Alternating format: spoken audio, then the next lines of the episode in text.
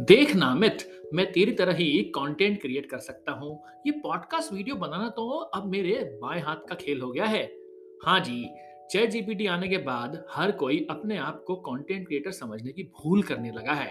पर क्या आप जानते हैं chat GPT is not a content creator hello दोस्तों, मैं आ गया हूँ आपका डीप स्टोरीकर अमित। टेक्स्टोरी के नए एपिसोड में जहाँ बात होगी चैट जीपीटी के मुगालते दूर करने की और उन लोगों की जो सोच रहे हैं कि अब तो चैट जीपीटी है ना, अब कंटेंट बनाना हो गया है आसान। तो मैं आज आपसे उन सब कारणों के बारे में बात करूँगा जो बता सकते हैं कि chat GPT is not a perfect content creator पहला चैट जीपीटी रिपीटेटिव और वेग कंटेंट प्रोड्यूस करता है। उदाहरण के लिए, उससे आप specific topic how to make cake at home की रेसिपी मांगेंगे तो आपको डिसेंट स्टेप बता देगा। अगर अगर आपने पूछ लिया write a content blog for eggless bakery recipes तो वो आपको कंटेंट तो देगा, पर अगर आप गौर से उसको एनालाइज करेंगे तो आप कुछ चीज़ें ऐसी पाएँगे। उसमें काफ़ी जेनरिक फ्रेजेस का उपयोग किया होगा।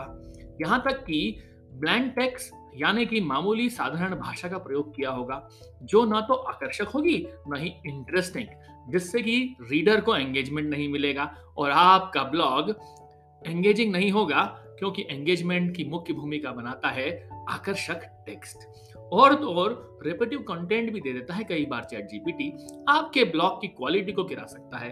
अगर आप किसी कॉम्प्लेक्स प्रोसेस या इंडस्ट्री यूज़ केस को भी लिखने में बोलेंगे चैट जीपीटी को तो थोड़ा सा वो कमज़ोर पड़ सकता है। अब ये एक मुख्य कारण है, जो कि चैट जीपीटी को कंटेंट क्रिएटर नहीं है, ये बताएगा। वही दूसरी तौर अगर देखें तो चैट जीपीटी ना, आपको अप टू डेट इंफॉर्मेशन देने में असमर्थ है।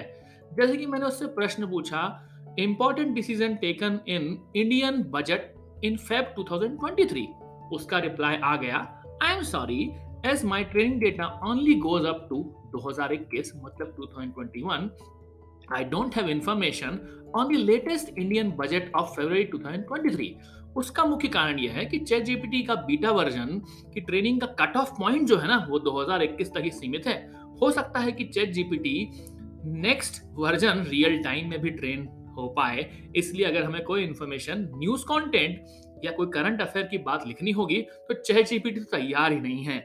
मतलब यहाँ भी चैट जीपीटी हो गया आपका फेल तो आप कह सकते हो chat GPT is not a perfect content creator और तो और इसे जर्नलिस्ट का काम भी नहीं रिप्लेस होगा। तो डरने वाली बात नहीं है जर्नलिस्ट की नौकरी तो बच गई। आपकी जानकारी के लिए बता दूँ, चैट जीपीटी कभी भी इनकरेक्ट हो सकता है, क्योंकि ओपन एआई की भी लिमिटेशन है। वो बार बार डबल चेक करता है कई बार आउटपुट को। यहाँ तक कि चेक करता है कि जीपीटी ने जो जनरेट किया हुआ कंटेंट वो कहीं इनकरेक्ट तो नहीं। अगर इनकरेक्ट होता है तो वो डाउन थम से उसको रिप्रेजेंट भी करता है। चलिए गनीमत है, उसे पता है कि अपनी गलती जानना भी है और उसको मानना भी है। हम इंसानों की तरह नहीं हैं, जो बेहतर हो जाती हैं बातें, लेकिन वो अपनी गलती मानते ही नहीं। सबसे महत्वपूर्ण बात यह है कि किसी भी टेक्स्ट ऑडियो या वीडियो कंटेंट जिसमें आपको ह्यूमन का पर्सनल टच देना है, वो देने में भी थोड़ा सा चैट जीपीटी असमर्थ हो जाता है। बेचारा चैट जीपीटी इमोशंस पे काम नहीं करता है। Do you often find yourself reading stories, articles, books, or blog posts from specific authors?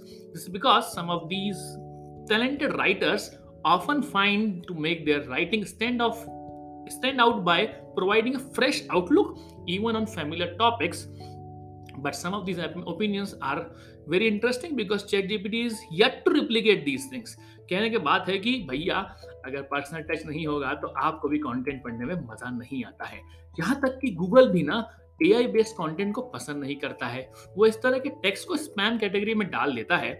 All दो आपने पाया होगा कि चैट जीपीटी का जो कंटेंट क्रिएट करके वो देता है, वो थोड़ा यूनिक होता है। अगर आप उसका प्लेगरिज्म चेक करने जाओगे गूगल पर तो वो नहीं मिलेगा। लेकिन आप भूल जाते हैं कि हमारा सर्च इंजन ऑप्टिमाइजेशन करता है गूगल अगर तो गूगल चैट जीपीटी कंटेंट को सही कंटेंट नहीं मानता है और उसको एस स्टैंडर्ड e के मुताबिक नहीं मानता है वैलिडिटी नहीं होती है वहाँ। इसलिए अगर आप सोच रहे हैं कि कोई ब्लॉग कंटेंट अगर चैट जीपीटी या एआई बेस्ड टूल से बनाएँगे तो गूगल उसे नकार ही देगा। बाय द वे अभी ये स्पष्ट नहीं है कि गूगल भी ऐसे जनरेटेड कंटेंट को बिना ह्यूमन के कैसे इंटरवेशन के समझ पाएगा। मतलब उसे भी कहीं ना कहीं कोई ना कोई टूल की ज़रूरत पड़ने ही वाली है कि भैया जनरेट टेक्स्ट क्या जीपीटी से बना है या फिर कोई एआई टूल से बना है। वैसे तो काफ़ी सारे एआई कंटेंट डिटेक्टर हैं चेट जीपीटी कंटेंट डिटेक्टर आ गए हैं, जो पकड़ लेते हैं एआई जनरेटेड कंटेंट को। तो मेरे कंटेंट क्रिएटर्स ब्लॉगर यूट्यूबर्स और पॉडकास्टर अभी तो चेट जीपीटी से इतना पुरो नहीं हुआ है कि वो आपको रिप्लेस कर पाए, इसलिए कंटेंट अच्छा क्रिएट करते रहें और मज़ा देते रहें अपने ऑडियंस को। तो देता हूँ इस बाइट सॉइस पॉडकास्ट को विराम। उम्मीद है आपको ये पॉडकास्ट पसंद आया होगा। तो लेता हूँ आपसे विदा। तब तक आप मेरे पॉडकास्ट टेक स्टोरी का मज़ा लेते रहे। सुनते रहे डीप स्टोरी अमित को। Tech story Gaana Jio Saavn Spotify और वॉइस मैसेज देना ना भूलें। फीडबैक लेते रहें, देते रहें मुझे आप पर्सनली